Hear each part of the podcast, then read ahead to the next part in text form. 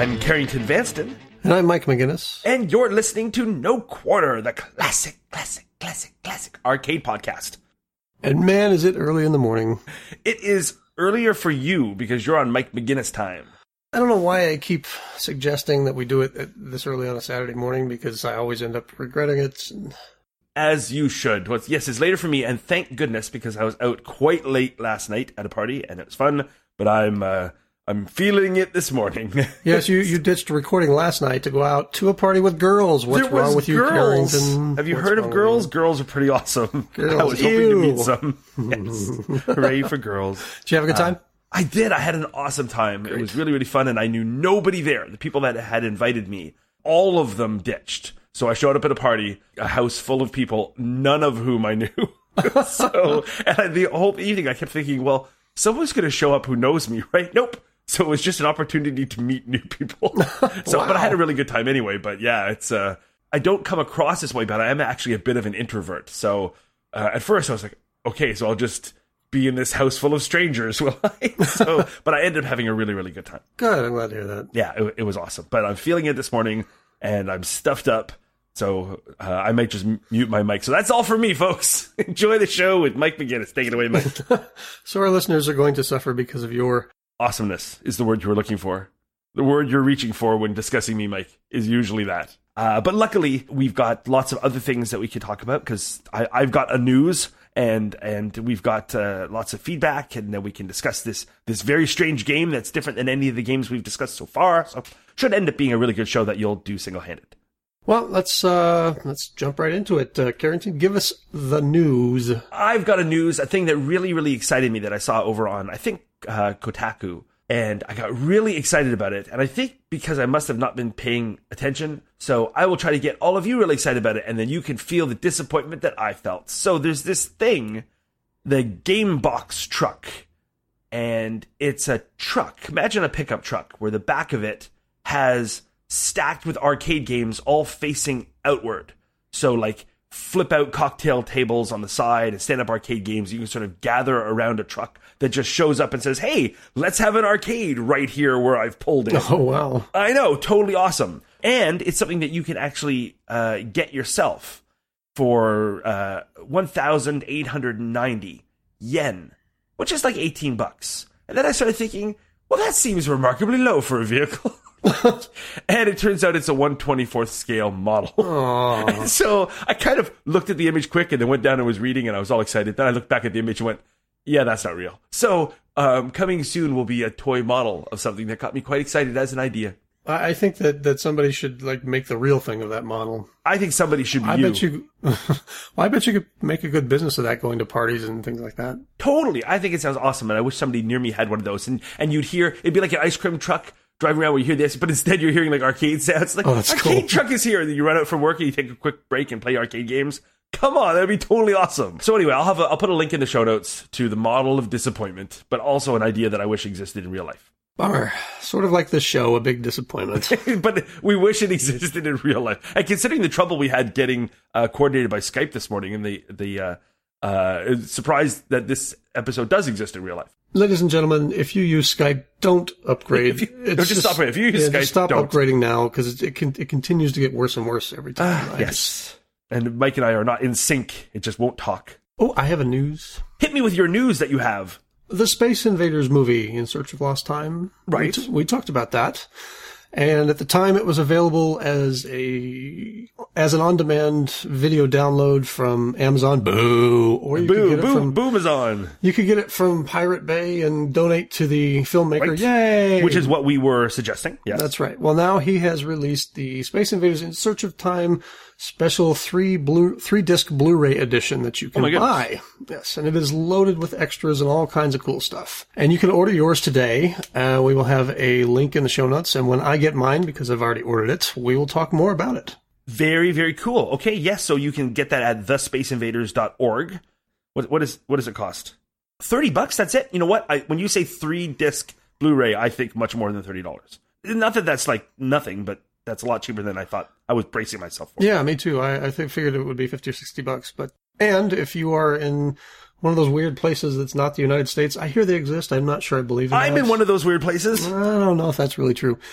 But the discs are region free, so they will work on any Blu-ray player.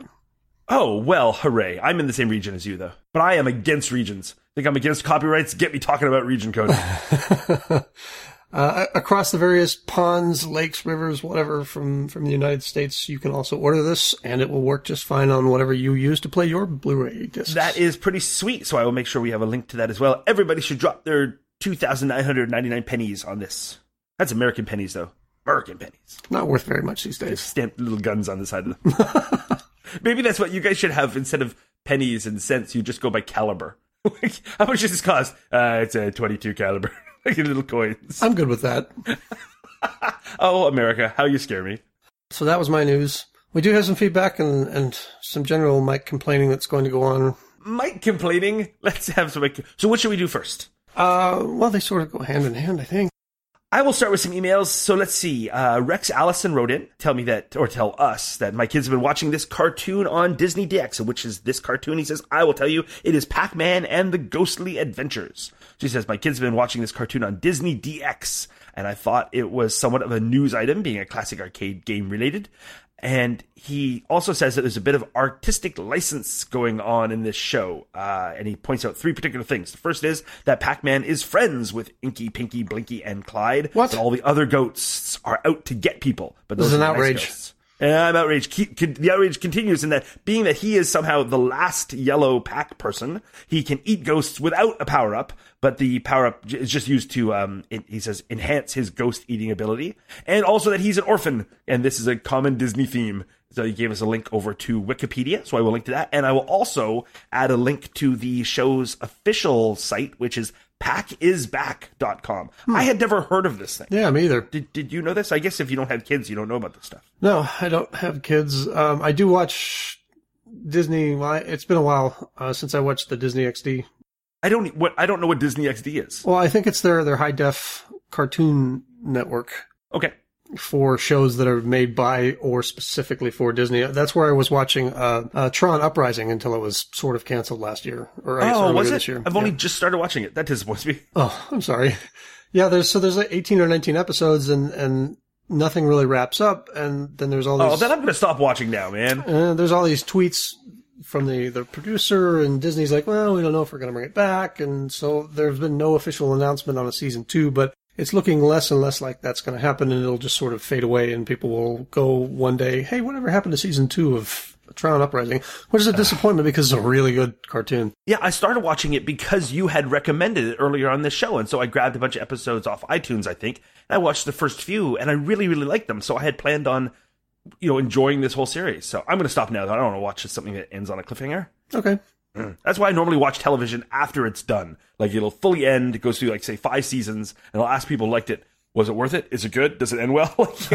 and then I will go watch the whole thing. It's like I don't want to be reading a book that they say, oh, by the way, we're not putting out the last four chapters. not to get too far off the track here, but it, it's a, it's the storylines are developing nicely, and you can tell that they had planned this for a multi-season story arc. Man, I am disappointed. Well, anyway, packisback.com. This thing looks really weird. The whole look of this is strange to me. This these Pac-Man with legs and arms and hands and I, I can't get my head around this Pac-Man and the Ghostly Adventures thing at all. So it doesn't look like it's for me. This looks like something that's was more would have been a lot more appropriate in 1984 than 2013. But it also looks like seriously for young kids, and I'm like very, very adult. yeah, oh yeah, you're mature. totally, totally. So anyway, that was it. And also Ken, Ken Gagne, you may have heard of him. He wrote in uh, a quick email saying a vital inclusion in any memorial arcade. And what is this inclusion? You say uh, was a link to a Penny Arcade comic, The Penny Arcade comic for July first. Do you watch or do you um uh, view Penny Arcade? No, I don't. Well, you should. This particular one is about Gabe wanting to build an arcade in his garage. And I'm not going to ruin the punchline because it's comic, but I will link to it in our, our show notes. And um, Tycho is wise, and what Tycho says is correct. And Tycho disagrees with you, Mike. so I thought it was a very good comic, and we will definitely link to it officially on our show notes. Well, any anything that disagrees with me is probably right on track. So Well, he's agreeing with me and most people. Your old man, Mike. what else did we get? Oh, we got lots. We got, oh, Victor Marland. He wrote in. I want to talk about his email because he sent us a really, really nice one. He says he's an avid fan of your, mine and Old Man Eyelashes podcasts. yeah, yeah, yeah. That's enough. no, no more, no more of his email. We're, we're just beginning. Um, so I'll only read bits of it, but it's got some really good stuff here. So he recently took a trip to Fun Scott or Fun Spot, Fun Spots and Barcade for his 40th birthday. He was taken by his awesome wife. Uh, that does sound like an awesome wife. So he listened to the Scramble podcast on the way back to the UK. I guess he's from the UK and he was just visiting the States. Here we go. So he, first of all, he says, I got to go to Fun Spot. Like, and says he traveled over 5,000 miles to go there. So I really have no excuse. and I'm like, okay, that's actually pretty good. And everybody said, like, I can't, I kind of can't believe I haven't been there. And, and I thought about trying to extend my trip back from K Fest in a couple of weeks. And so I was thinking I could come back and just sort of swing wide to the right on the way home. But I have to be back by the first. So I, I don't think I have time for it. And I want to make sure I really enjoy it. So I don't know. I will definitely go at some point soon. So anyway, he says, secondly, old man eyelashes. Didn't like Scramble and then he points out some things why why you should. For instance, uh, surely it was the first left to right scrolling shooter, and he asks, and I think he rightly asks, would there have been any Gradius or R types without this? Maybe there would have been no rock and roll without Elvis. And he also says that before going to Barcade on his last uh, night in America, he was told by a fellow member of the JAMMA Plus arcade forum that he should play a game called Swimmer when he got there. Hmm. And he really liked it. He'd never heard of it before and he loves it. And he says he's going to put it on our list of games that we should play. So I've taken a note. Says it's obscure, but and he'd never heard of it before and he'd completely ignored it on name. And he thinks it's a, a serious miss that it's like a really, really fun game. And that that resonates with me because that's kind of the thing that I've enjoyed most about this series we've been doing. I love it when we look at games that that I know, like we talk about Space Invaders, or whatever. But I particularly love it when you put forth a game we should play that I've never even heard of before. It's really fun to get exposed to something new in you know thirty year old arcade games. So I love that he's recommended this swimmer game because I've never heard of it before. So I'm very keen to play it. Well, that's one of the things that I've noticed. This is actually episode forty. Forty, can you believe it? Forty. Well then, happy birthday, Victor Marland. This episode's for you. But it's crazy because of these, uh, we covered a lot of uh, obviously the really popular ones, like also, Sinistar, which was awesome. We've also covered a lot of more obscure games and even sucky ones, and it just occurred to me as I'm looking at the list of the games in MAME in front of me, there's 15,000 games or something like that. And even if you cut out the clones, there's still a couple thousand games. I, I can't imagine that we'll ever get to every single one of these games, but I look forward to trying. Yep, absolutely. Yeah, 100%. And I also, I love it when we get, get to discuss a a well-known classic because there'll be a lot to say about it because there'll be so much on the net. There'll be news. It will have resonance. It'll have spawned sequels. So there can be a lot of meat to those kind of episodes more so than when you play some game where so well no one's ever heard of this. No one ever played it but it's kind of fun. There can be less to say but it's still fun to play them. And on the other hand i don't sit here worrying that we're that we need to get to a popular game. Nope. There's, there's plenty to do between now and say galaga Ah, Gallagher. Yes. Coming up. It Coming up is. soon. I'm taking you down, eyelashes. So anyway, Victor, thank you for the email. That was a really, really awesome email. I love that kind of stuff. Like I, we get a lot of email where it's just somebody writing in or posting on Facebook or Twitter that they like the show. And that's amazing. Like the fact that somebody would take time to say anything, even just, I listen to your show and I hate it, dude, stop doing it. Whatever. You're reaching out, you're, you're making contact. I'm pleased. It's really nice to know that people listen. But when somebody spends the time as Victor did and as uh, Andrew did, that we'll get to his email next, I guess. You know, it's really touching that somebody sit down and like actually write a long, detailed email and like share something like that. So uh, anyway, it just it means a lot. I really like the email. So thank you very much, Victor. Yeah, feedback's a, a big part of why we do this. Yeah, yeah, it's really awesome. So Andrew Driver also wrote in a long email, um, and I think you wrote back to him. Did I? I think so because I, I never write back to anybody, and I think I remember seeing a response to this. He actually wrote an email telling us that we should prepare ourselves for his incoming email. And I wrote back and said, thanks, Andrew. And he did indeed write back with quite a bit. hmm Yeah, what I liked what Andrew did was because he went to our show notes, and that gives us an opportunity to bring up the show notes over on monsterfeet.com slash no quarter, where we post the show if you don't subscribe through iTunes or something, which is really the best way to get the show because it just comes to you automatically. But if you go to um, our website, you can not just download the MP3 or listen to it online. You can also look at all the links. We do put up a, a whole bunch of links for each episode. Sort of everything we talk about, we'll put there. So it gives you almost like a, a, a chapter list that you could follow through for the show and see if past episodes have something we've talked about that would be in, of interest to you. So he went through the show notes for episode um, 38, which is uh, our scramble episode, and sort of commented on each of the show notes. So a lot of this is is stream of conscious consciousness, which I, I dug because I don't have any consciousness this morning. a stream of unconsciousness. Well, I I got a couple things that I want to address then, Andrew. But there's a few things you wrote that I thought were really interesting because we were we were discussing the lengths of the show. Do we want to go longer? Do we include news? Don't we include news? Like what works for the audience. And I'm really interested in hearing back from more people. Do you want the show shorter? Do you want them longer? Do you want us to include news if we have it? Do you not want to? Because I can see an argument against news when we're talking about a game or talking about feedback, even that's kind of a universal thing that's not time based. So we're talking about 30 year old games and their resonance and the gameplay. So you could go back two years from now and listen to an episode. Say, let's pick one at random. Elevator Action. It was an awesome game. Mike loved it. Go back and listen. so, and if we're just talking about the game, that's something somebody two or three or 10 years from now should be able to enjoy the full episode. Whereas if we fill up the first 20 minutes with news, then that's all essentially old news. Now, maybe that's interesting to people in the future. I don't know. So I can see arguments either way. So I'd like to hear what, what the, the listeners think. But anyway, going back to Andrew's email, he wrote in to say that he thinks a good length is the 30 to 45 minute mark, which is pretty much what we're usually in. And he let us slide for the bubbles because it was a pretty packed episode. Uh, he's saying yes to a rip-off clones show that we should do an episode about rip-offs and clones, and yes to a show all about Williams. So he's just a, he's a yes man. Is that true? he likes um, everything but, we do. Exactly. But on uh, on Bubbles, he never knew that Python did Bubbles. That uh, lots of Williams pinballs and that kind of stuff. And he gave us a link to a show called Topcast. He particularly linked to episode 42, and he talks about, um, he gives all the, what's in there, and, and like, holy cow, this thing. I, I, listened to bits of it, so I've I've uh, grabbed the whole show, but they they cover a lot of stuff in in 104 minutes, like just a lot of stuff. So we'll have a link to that over at uh, pinrepair.com. It's the Topcast. And he also gave us a link to we we talked about the movie Arcade with my secret love Megan Ward, my less secret love now that I'm telling you, but Megan Ward. And he gave us a link to on YouTube. You can watch the the full movie. So rather than go through the parts, so I will add his link that he gave us into the show notes.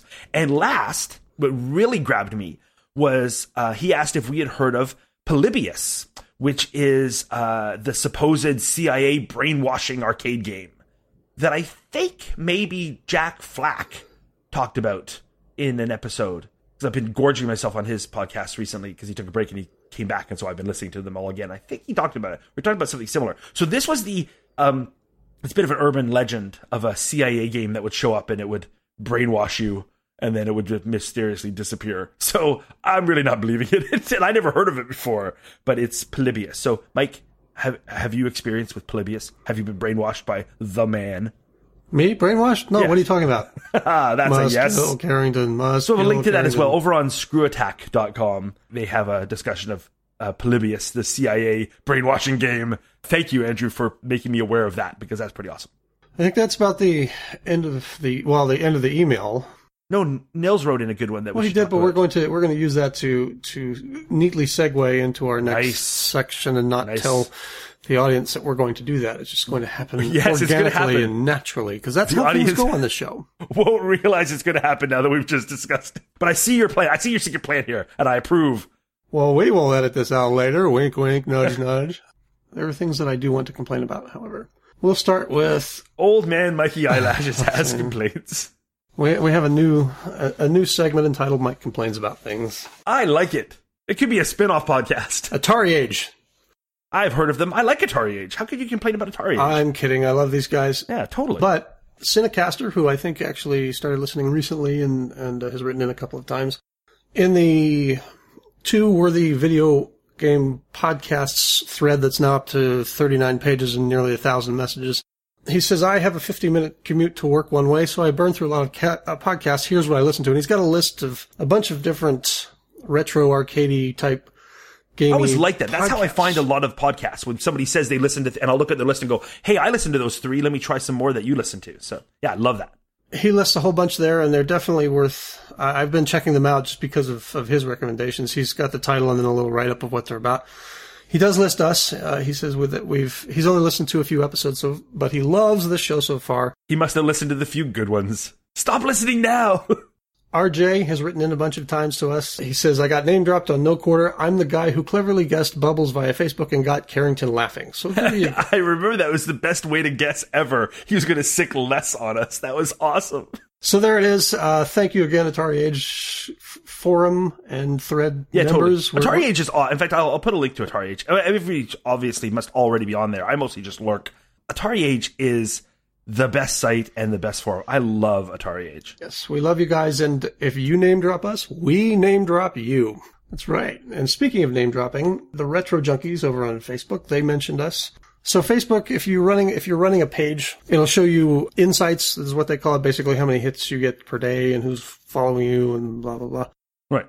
Well, we normally get like 20 or 30 views per article that, that I post there.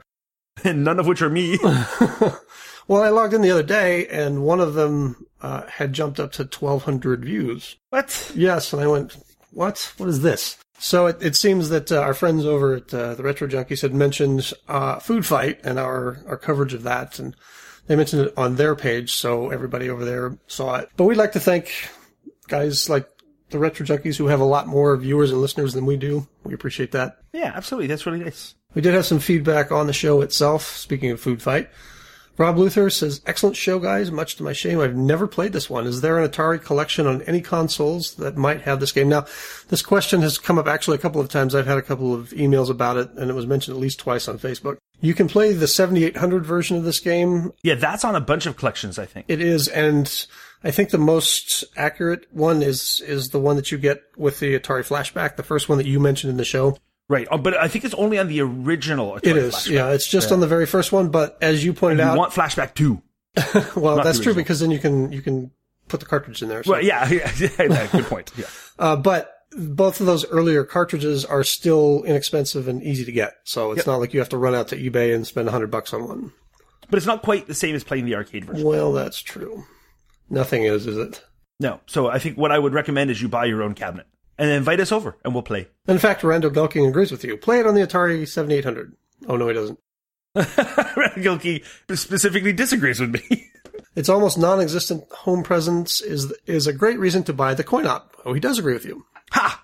I'm back to Lucky Randall. You're in. You're out. You're in. And Mike says you're banned just because. random bannings. And I think that's about all we have on Facebook. I'm sure Okay. there's there's more, and I apologize for for skipping anyone.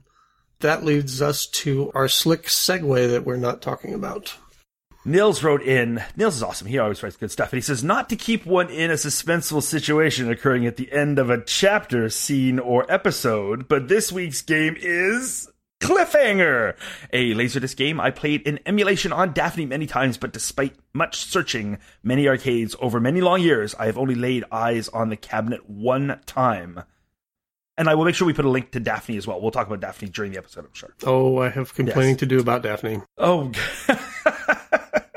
I don't. So we've got, um, yes, this week's episode is the Stern Electronics Laserdisc game from 1983. Yes, 83, right at the tail end of the Laserdisc stuff. Uh, way to go, Stern. Way to jump on that late bandwagon.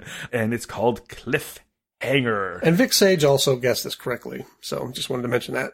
Well done, Vic. Not surprising. I'm always a little surprised that people guess this stuff because I don't really know how people are able to do that.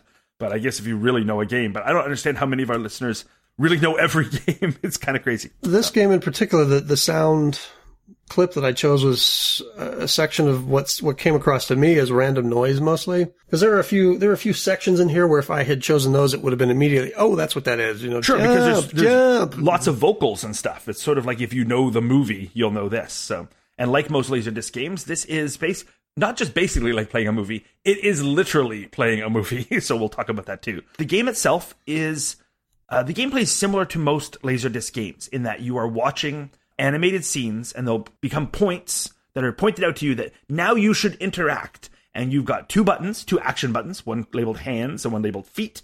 Uh, basically, that's for upper and lower body movement. And you've got a four way joystick. So during your action cues, you move the joystick, say, to move the car. You have to go in the right direction or you lose. you know what Carrington I know what, Carrington. I'm going to interrupt you here um, I, I hope think, so. I think the game voiceover does a much better job of telling us how to play so I'm going to let him do that right now Do it. Insert. Cliffhanger. the game that keeps you on the edge of your toes. By controlling the joystick and the action button, you determine the fate of Cliff, a lovable outcast in his quest to rescue one beautiful, breathtaking lady. But one mistake, and you've blown it. Will Count Draco strike the first blow?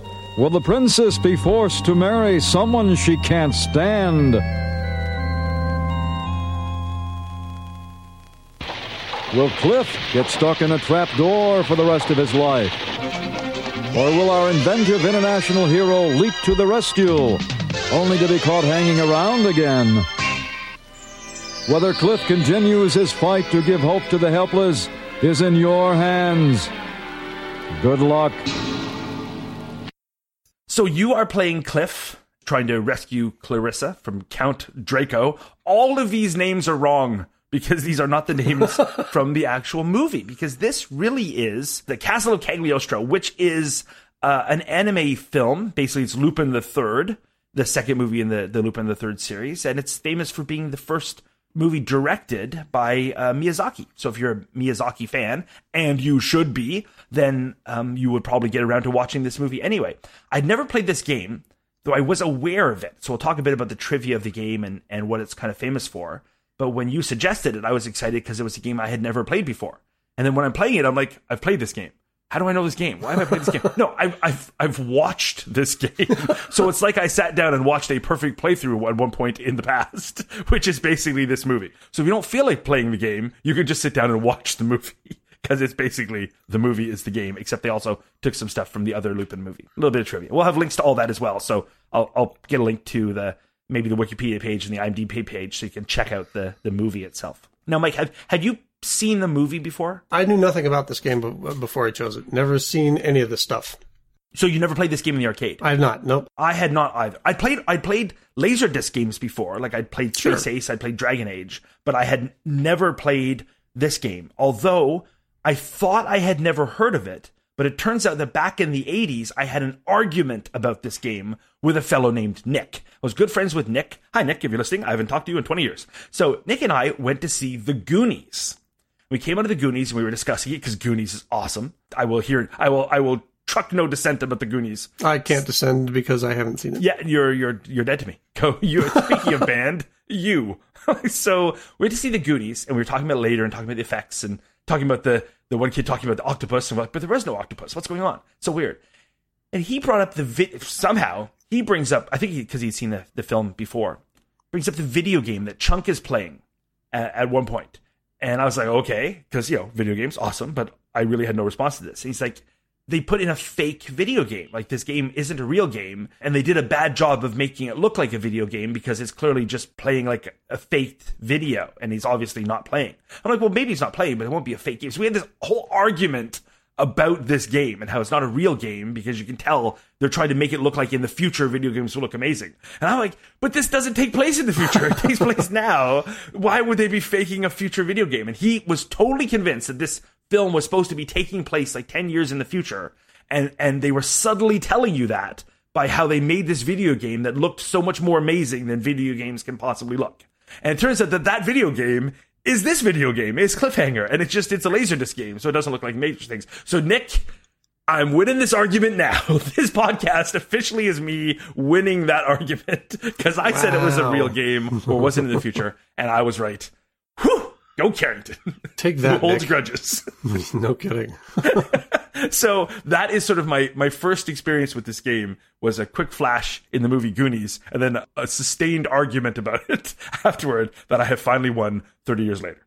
So you should watch Goonies. I'll have a link to Goonies and a link to a discussion on thegoonies.org, which is a, a bulletin board to discuss the Goonies because the Goonies is awesome, and they they discuss uh, that this is the video game that Chunk is playing. Because this is a Laserdisc game, you can play it in MAME, but you can also play it in another emulator called Daphne. Which you love. I do actually love Daphne. I think it's a great idea because it's a laser game specific emulator. It just Right. emulates all the, the Laserdisc games out there.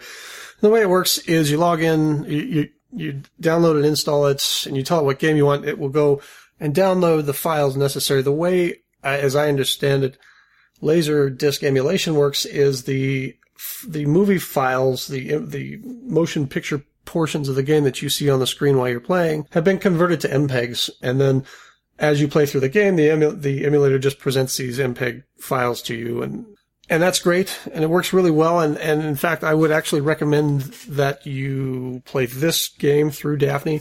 Oh, instead of instead of MAME, I played it in MAME, and it actually plays well in MAME. With a lot of Laserdisc don't. It does play well in MAME and the I think that I think there have been some threads out there that say that the image quality is actually better in MAME because the the MPEGs were converted at a higher bit rate or something. The problem with playing it in MAME is that if you don't already have, if you didn't get your MAME ROMs and CHDs the way Carrington did by sending a hard drive to somebody and having them fill it up, you're going to have to download it. And to do that, the CHD for Cliffhanger is 13 gigabytes. Gigabytes. That's a lot of gigabytes. a lot of gigabytes. So if you don't have the bandwidth or, the, or you don't want to take the time to download 13 gigs just to play along with us, you can play it through Daphne, which gives you the same experience uh, with a much smaller download. Oh, okay, cool. The problem though that I have with Daphne is that, um, okay, so the company Digital Leisure, Digital Leisure, I'm not trying to pronounce that. They own the rights to Dragon's Lair, Space Ace, and uh, I think a couple of other of these Laserdisc games. Maybe they're all the Don Bluth ones. I haven't done a lot of research. They're very aware of emulation and of Daphne and MAME and that people are not paying for their property. And so what they've done is with Daphne, they went to the developers and said, we need you to build this mechanism into the game where you can't play, you can't download or play this game unless you have an original one of our Dragon's Lair discs, for example. Right. They didn't do that with Cliffhanger, but they did it with Dragon's Lair, Space Ace, Dragon's Lair 2, and I think a couple of other titles.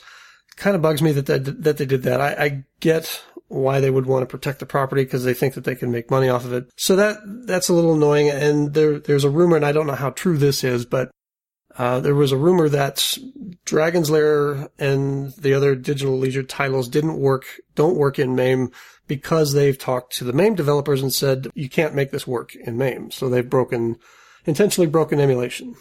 Oh. So that's my problem with my little rant about Daphne. Obviously, you can play Cliffhanger in either one of these, and to the game itself, I really enjoyed Cliffhanger. As I was playing through it, I was reminded of why I didn't play Laserdisc games as a kid. Because they're too expensive. One, they were 50 cents instead of 25. That's a my, lot of my cents. God, are you kidding me? Heart attack right here. Crazy. The other thing is that it costs you a lot of money to memorize the joystick patterns to get through the movie, basically. Mm-hmm. So you get to a certain point and, and you'll see on the bottom of the screen, it'll say joystick or it'll say foot button or I think.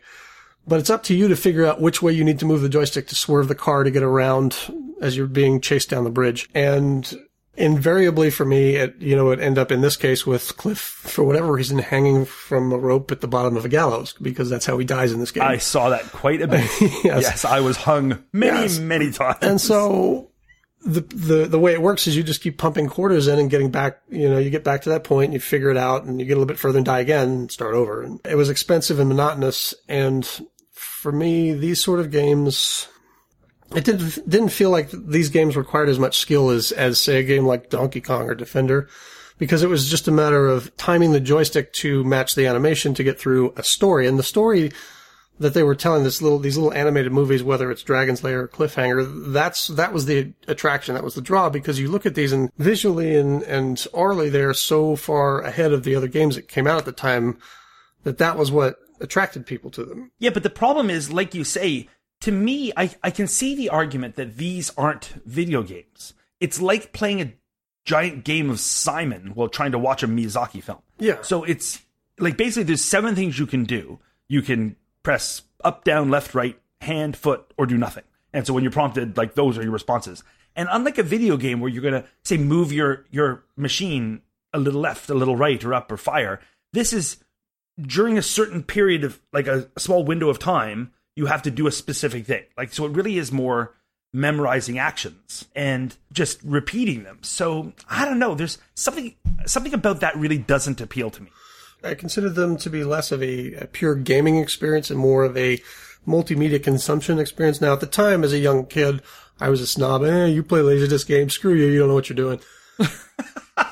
Is that is that what you sounded like? Was Pretty that- much. Well, that a little, bit higher. My voice was a little bit higher, but yeah, just as whiny and nasally. Obviously, now I can, I pre- definitely can appreciate these games as a different gaming experience. um, because the stories are fun, the the animations are, are fun to watch, and and I get that the the timing of the joystick thing was done specifically because they needed to make sure that you had a smooth experience while these scenes were loading from the disc because it took it takes time to skip around on a laser disc and find the, the movie file and, and then stream that through the electronics to the screen. And if they don't do it right, you hit the joystick and there's, you know, then it sits there for, it lags for a second and it can quickly become a really awful experience. So I get why they did this, but growing up, this just wasn't really all that appealing to me. I mean, it's okay. So how much money did you spend to get to the end of Dragon's Lair kind of a thing? Right. Now, as an adult and, and having something like the internet available where I can just go to YouTube and watch somebody else play this and go, oh, that's where I need to move the joystick. It's a lot different because back then you didn't have, if you, if you were lucky, you had somebody at your local arcade who knew how to play this game and you could kind of watch his moves and try to, try to emulate those. Uh, or maybe if, if you were in the right section of the bookstore, they happen to have one of those how to win the dragon's lair, you know, which had the little arrows and, and, those crude drawings of what was on the screen. Right. I remember those totally. But other than that, it was, it was trial by, it was a, it was, you know, a trial and error experience. You just dump quarters in and, um, hit the joystick and nope, nope, wasn't supposed to move that way because I'm dead again.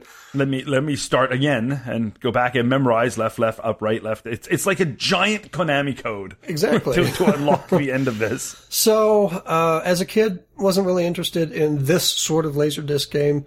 There was the other type, and I, I realize that I'm turning this into just a laserdisc game podcast in general, but that's what I'm going to Well, do. because this is the first Laserdisc game we've talked about, though, in, in all these episodes.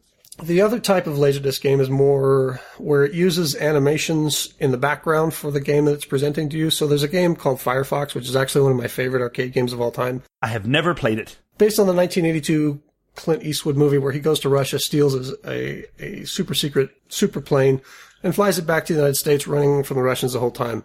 I would assume that that's what one would do if there was a super secret super plane out there. How could you resist? Probably so. So that game is in that game you're getting animations from the movie and and as you're flying over lakes and through uh, forests and stuff those animations you get but the the arcade action is still arcade action. You're still shooting at incoming planes and trying to avoid them rather than rather than making your way and running up points rather than trying to make your way through right. an animated comic book so. So I can see I'm I'm I'm I'm ambivalent here. I'm definitely of two minds because the gameplay to me doesn't feel arcade gameplay. And Right. maybe that's a snobby thing. It just feels like I, I watch a movie and every once in a while I'm told, stop watching, press a button. Oh yeah, stop like press to continue. And so it doesn't it doesn't feel as fluid, it doesn't feel as natural. I don't get lost in these games the way I can get lost in playing Gravitar or something where it's it's I really feel like I'm in control. Here I feel more like I'm directing. Left, mm-hmm. right, oh, I was late and so therefore I lose. So that part doesn't appeal to me at all but the actual plot of this game appealed to me greatly. But so I I enjoyed that bit, but I, I kind of wanted to stop having to interact. And I would have preferred to say, well, let's go there should be a movie mode for these games where basically it'll say insert 50 cents and you'll get to watch this much of the game. And after a given time, you just insert more money. And I'm like, you know what? It's going to cost me $25 to watch this movie. Fine. I'll just keep putting quarters in. Well, it's interesting that you should mention that because when I was in the arcades, that's what I would do. I would just, I didn't want to dump 50 cents in and, and die after three moves. And so I would just watch better players than Yeah. myself play the game for a while. And that was a lot of fun. I enjoyed that greatly. But you could do that now. You could put on a copy course. of the Castle of Cagliostro, Cagliostro and then just play the arcade ambient stuff in the background. And then have somebody stand in front of you, so you look over their shoulder, and you can replicate that exact experience. You could, but in 1983, I didn't have a copy of the Castle of Cagliostro. So Well, I'm not surprised because it actually it got dubbed into English in for theatrical release in the U.S. in 1991. So I think when this game was out, um, I certainly had not heard. I wasn't a Miyazaki fan at all. I probably at this point I'd watched maybe one anime, so I didn't know. Watching it now, I'm trying I'm, and playing the game now. I tried to imagine what it would have been like playing it at the time, and it definitely would have struck me as this is obviously not originally in English. It has the distinct look of anime or a French film, even. So it definitely did not I would have known, I think, at the time, well, this clearly wasn't originally English, but I wouldn't have known at the time when this came out what film this was from. Yeah, it sounds very, uh, very obscure. I doubt very many people at all knew at the Well, time. I think now people know because Miyazaki's so amazing and so famous. I think people go back like I do and watch his whole catalog. Yeah, and you have the the internet to tell you things and what you should read and what you should believe. And what you should watch naked. Right, exactly. What? So this this was used in we talked about how it was used in the Goonies, but it was also used in a very special episode of Starcade. So normally in Starcade you would play three games. Starcade should come back, man. Some, somebody should Kickstarter and just fund that, and I will totally chip in money. I want new Starcades. So, but this was a very special episode of Starcade where everybody played Cliffhanger three times. So it was like an all Cliffhanger special because it's such a special game. And Kevin will tell us why this is kind of a special day here on Starcade. Kev? There's only one game on today's show, Jeff. It is Cliffhanger. And Sweeties, you're gonna love it. that sort of really covers the gameplay. I mean, there's not a whole lot to, and it's it's kind of sad, but it's the same with almost every laser disc game of this type, where you're just making your way through a story and you're kind of doing it by sort of figuring out the timing of joysticks and button presses. You know, Right. And Dragon's Lair was obviously the king of that, but Cliffhanger replicates that gameplay experience. Different story, but well, even the story's not that different because you're still rescuing a princess at the end. Stern Electronics introduces its newest form of coin operated entertainment, Cliffhanger, an exciting, challenging animated film video game on Laserdisc. Carrington, is there anything special about the cabinet? Well, there is. The look of the cabinet's kind of interesting. It's got blue sides and a red front. Side art's not that great, frankly. It's like a small side art. It looks nice, but you'd think for a game of this sort of stature, they would have done more on the side art. And I get that the art, like side art, often was hidden because it would be shunted between two other games. But I remember at the time, like Laserdisc games in arcades often were kind of off on their own because they were a little more special and they were the 50 cent games and stuff. So I think the side art would have been more visible. So I'm surprised they didn't do a little better on it. According to, there's, um, there's a, a promotional video put out that was given out at some, maybe at CES or something like that, all about this game and why you should have it. And that video is on YouTube and it's really well worth watching. So I'll put a link to that promotional video on on our show notes. But according to that, this cabinet's made of three quarter inch solid plywood. Wow. Um, not made of like MDF or OSB, like what. So normally cabinets, you touch them with water and they just dissolve.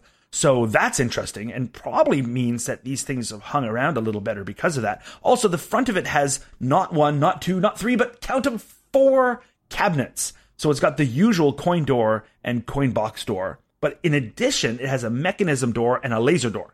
And those open up and the, the laser disc is on the bottom and it pulls out on a tray for servicing and changing stuff. And the mechanism door basically pulls out the main board again on a slide out so you can get at it. So it's um, a fellow named Sticky Fox or somebody goes by Sticky Fox a couple years ago on the comments to that promotional video does a little comment as if this is some sort of Transformers thing because he says like coin door, cash box door, mechanism door, laser door. By your powers combined, I have front access for ease of service. I'm like, oh, Sticky Fox, well played. So that made me laugh. With Stern, quality is foremost, coupled with income producing features and service innovations. Listen to these features. The Cliffhanger cabinet features three quarter inch plywood, ensuring complete stability throughout the life of the game. Four individual doors in front coin door, cash box door, mechanism door, and laser door. As a result, Cliffhanger has front access for ease of service.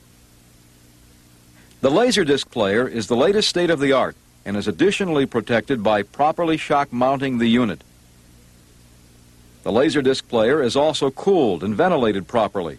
Fans ventilate one and one half times more filtered air as recommended by disc player manufacturers. Works in a drawer for logic system and disc player. Additional features include multiple difficulty levels, full complement of service modes, which include bookkeeping, game score detail, game adjustment, game play statistics, monitor tests, and sound test. So problems to expect in these cabinets if you can hunt one down. The discs rot. The Laserdisc players often are non-original or non-functional. The original one should be a Pioneer PR 8210 is the one that came in it. Lots of them seem to have broken or replaced doors. So there's awesome front doors, which also stopped it from having a lot of front art. Those seem to not be original, a lot of things. If you get a complete if you can hunt down one of these complete cabinets with mostly original parts and not a lot of water damage or whatever, you can expect to pay four thousand and up for Wow. that. It's a crazily expensive game. My goodness. And there's a lot of conversion kits that converted this cabinet to play other things. so it's like Super Cobra and that kind of stuff. So um, a lot of these, I think, got converted out because it, again, like we talked about at the beginning of the episode, it came at the tail end of the the Laserdisc time, so uh, wasn't really a huge hit. I think I had never heard of it. So yeah, so it's it's a fairly rare game, mostly because not a lot of them were made, and the well, there were feet below the the Laserdisc to get rid of vibration. It's a fairly delicate way to set up a game to have a laserdisc player thing. So they don't survive the years and moving as well as a lot of other games do. So it's hard to track one down because of that. So it is like most laserdisc games, you're playing a, a very, very pretty penny if you if you want to pick up one of these. So It sounds like the the modular design that they used and the front loading cabinets were obviously designed for troubleshooting and, and and probably for upgrading to future games. but it doesn't sound like that worked out well in the end. Nope. And that's unfortunate. And combined with this game coming at the end of sort of the laser disc craze uh, for games, it, it just didn't do very well. A cliffhanger used the Pioneer PR8210 laserdisc player itself, but you can also swap in uh, the laserdisc, the, the Pioneer LD 1100 or the 8210A. So if you can't get the original, you can put in some others. Uh, the Dragon's Lair project webpage has a tech document on exactly all the parts that are in this cabinet and what you would need to do if you wanted to upgrade it to, say, Dragon's Lair or a different laser game as well. That's a good site. I'll make sure we have a link to that in show notes too. So it's dragons-lair-project.com. And so that seems to be one of the premier sites if you're interested in Laserdisc stuff. What I found interesting with that site is they build themselves as the source for info and a forum about Laserdisc games. Laserdisc being two words. I'm like, but Laserdisc is one word. You're the source for info and you misspell your own credits. Well, So I, found I wonder if laser disc as one word is is a trademark or something, and they got threatened. Oh, maybe because it's a, but still I can talk about it. It's like saying Sony games. Right, It's a thing, yeah, but it's all but you can't name your webpage. I can. SonyNews.com.sony. I can, I will. I found a, a technical notes PDF that was compiled by James Bright over at quarterarcade.com. It's uh, 18 pages and it has, it goes through the block diagrams of, of the boards and the, the various chips that are included and what you will need, any, any adjustments that you'll need to make. And it's actually a very interesting technical document because he, he goes through every one of the boards and the components in the machine and talks about what you'll find there and how it works and how to Sweet. you can use an NTSC card in a JAMMA cabinet, and there's procedures for that. You know, when you turn it on, this is what you should see, and you might get a message, for example, that says disk not up to speed, but that doesn't mean that your laser disc is bad, and here's why. It's it's worth reading if you collect these games. Holy cow, yeah. So I'll make sure we get a link to that because yeah, that that's a good thing. So speaking of which though, Mike, would this cabinet make the cut for you? Is this something you'd want to play an original cabinet? Would you want it in your your own arcade? Is it okay to play it on MAME or Daphne or what's your call? You mean is it one of the top 40 games that are in my top five games Yes, is it one of your 40 or 50 top 5 games? Um, no, it's it was fun to play. I enjoyed it quite a bit. I had more fun actually kind of watching the video, the YouTube video of somebody else playing through because I got the whole storyline that way and I didn't have to get frustrated with dropping virtual quarters in and getting back to uh, trying to time a, a joystick jump properly. Yeah, it's it's somebody should hack these things so they have a save game button. If you really do want to play this game, it works fine in MAME. I don't think you need a cabinet for this. You're not missing anything by, by not having the cabinet. Yeah, because it's two buttons and a four way. So um, Um, yeah, I don't think you, I don't think you need to run out and buy one, especially not with a $4,000 price tag. yeah, I, I I agree completely, and I think it's something that I mean, if you're into Laserdisc games, which honestly I think I'm not, but if you were, I can see that would be like a thing to collect. Try to get all the Laserdisc games because you could get the whole set. They're expensive each, but there's not a ton of them. But for me, I, they never gripped me at the time, and I really like the plot of this movie. So I recommend the movie. Right. yeah. That's You what can I just, recommend. you just go get the, get a, you know, 20 bucks on a DVD and watch it that way. Yeah. And that said, I did go get Dragon's Lair for when it came out for iOS. I got it. Reminded me that I sucked at it and I stopped playing. So, you know, there's that. Dragon's Lair, man, these these games just keep taking my money. It did bother me playing through that you keep getting these like the in the middle of this beautiful animation and and smooth graphics and stuff. You get these DOS looking 8-bit text characters and stuff. Absolute DOS. Yeah, I kept wondering if that was just the MAME setup. If that wasn't what it I was don't supposed think so. like. I've never played this in the arcade, but everything that I'm seeing is that this was part of the experience. Wow, because to me that looked like it had been tacked on by MAME. and I appreciate it because it told me when to do stuff. But I kept thinking, I wonder if that wasn't actually part of the arcade experience because the text just looked so bad. Yeah, the whole like the DOS menu telling you you blew it. That that was in the original game. So Oh my goodness. yeah, not so much fun. So how did you do though? Like, how far did you get into this thing? I, jeez, I got, I want to say five or six scenes in, not very far at all. I get frustrated with this sort of thing pretty quickly, even when they're not real quarters. Um, I just get kind of bored and like, okay, well, I've, I've tried to time this joystick move six times and I didn't get it, so I don't know how much more time I want to invest Right, continuing The nice thing is you get like a thousand points for doing anything, so you rack up huge scores completely. Yeah. Again, I think as you'd said, Carrington, this isn't so much an arcade game experience. So the points, I mean, I didn't even really notice the, I mean, I saw that I was getting points, but as far as high scores, and I remember this being the case in, in Dragon's Lair too, the score was more an indication of how far you got into the story Yeah. than, in, than like how good you were at the game. So Like how I've I got um I did look at my score because I'm competitive. I'm going to call this a win for me, and I got thirty six thousand. All my scores always were ending in thousands. Like you get a thousand or ten thousand. Like you get these huge numbers for any small thing you do. So I got as far as very very early in the game. There's this car chase sort of along a cliff. I rescued Clarissa at the end of the car chase where you end up hanging off the cliff and then you go down and then she runs away and says, I'll explain later. And then a helicopter would come and kill me. And that's as far as I could get. And I finally gave up. Stupid helicopter. I kept dying right before the helicopter scene. I had seen that in the, the playthrough, so I knew what was coming, but So I'm going to put you down for 35,000. uh, it was 32,000 as I'm looking at it now. So Woohoo, 32,000. so yeah, so we've got right in this, and that's as far as I could get. And it took, I only got to the helicopter twice. And then I, I was so frustrated by not being able to go like, oh my God, I have to go through this whole thing again to get past this helicopter. It needs a save game. Like it needs to be in, in segments or, or a, a cheat code that says, hey, you've done the, the, cause at the end of the car chase, it's definitely the end of a, of a segment. Like it feels like we finished like a French scene in, in film terminology. And it felt like it was at the end of that. That should be a save point. I should be able to start the game. Like maybe have a menu at the beginning of the game that says, well, where do you want to start? And I would have put a lot more money into a game like this because I would have said, oh, good, I've got past the car chase once. I'm done with that plot. Let me pick up from the helicopter. And I put my money in and just start dodging the helicopter. looking at my show notes here, my, my game notes here, there were some other things that kind of, the, the English dubbing really kind of bothered me. Well, it bothered me too because I watch these films never in dubbed. I prefer so, but I can imagine trying to read subtitles and watch a movie and play this game with Simon. That would be too much. I can see why they wouldn't do that, but the voice acting was kind of terrible. And it looks like I didn't, as I said, I didn't get as far into it as this, but the death scene was, the death scenes were always sort of generic. They didn't seem to have a lot to do. Like, so in, in Dragon's Lair, when you get burned by the dragon, it shows you being fried to a crisp. yes, and it, there'd be different ones. Right. In this one, I it's, like that. it's you hanging from a noose every single Always. time. And I think it's because that that is an early scene in the other movie with with Lupin the Third, um, where he's getting hung at the beginning of the film, and so they just had that, and so that's what they do. They, I don't think they were trying to make a lot of new animation for this. It does look like the, the game gets quite a bit more difficult further in. There's, I guess, some, some ninja fight scenes that are Everybody, everybody online hard. says they get as far as the ninja, and and I'm like, okay, wh- when did the ninjas come in? Uh, I'm looking at an article over at Plato's Cavern 2.talkspot.com that's talking about uh, a little bit of this, and it looks like the ninja scene is probably, yeah, like you said, where nobody gets past that because it's just very, very difficult.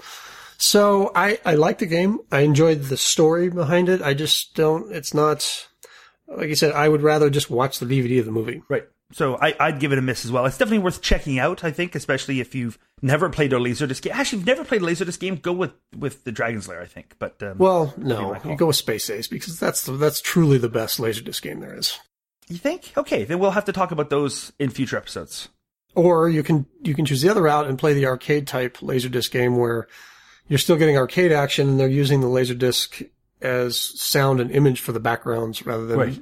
Rather than making that the point of the game. I do that personally. I often walk around with a screen behind me and then a Laserdisc presenting things. I like to have a theme song. Oh. I make, I make a real entrance. They, I was a hit of the party. I can't wait to see that at Kansas Fest. I look forward to that. Absolutely. So speaking of looking forward, Mm-hmm. he said, segueing like the podcasting master that he is. Nicely done, sir. What game can we look forward to playing next week? Here it is.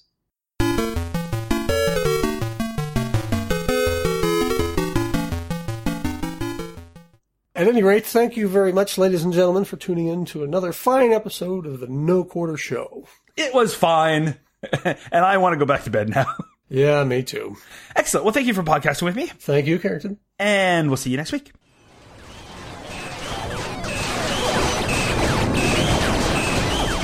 You've been listening to No Quarter, the classic arcade podcast. Feedback can be sent to no quarter at monsterfeet.com. And like all Monster Feet podcasts, the original material in this show has been released to the public domain.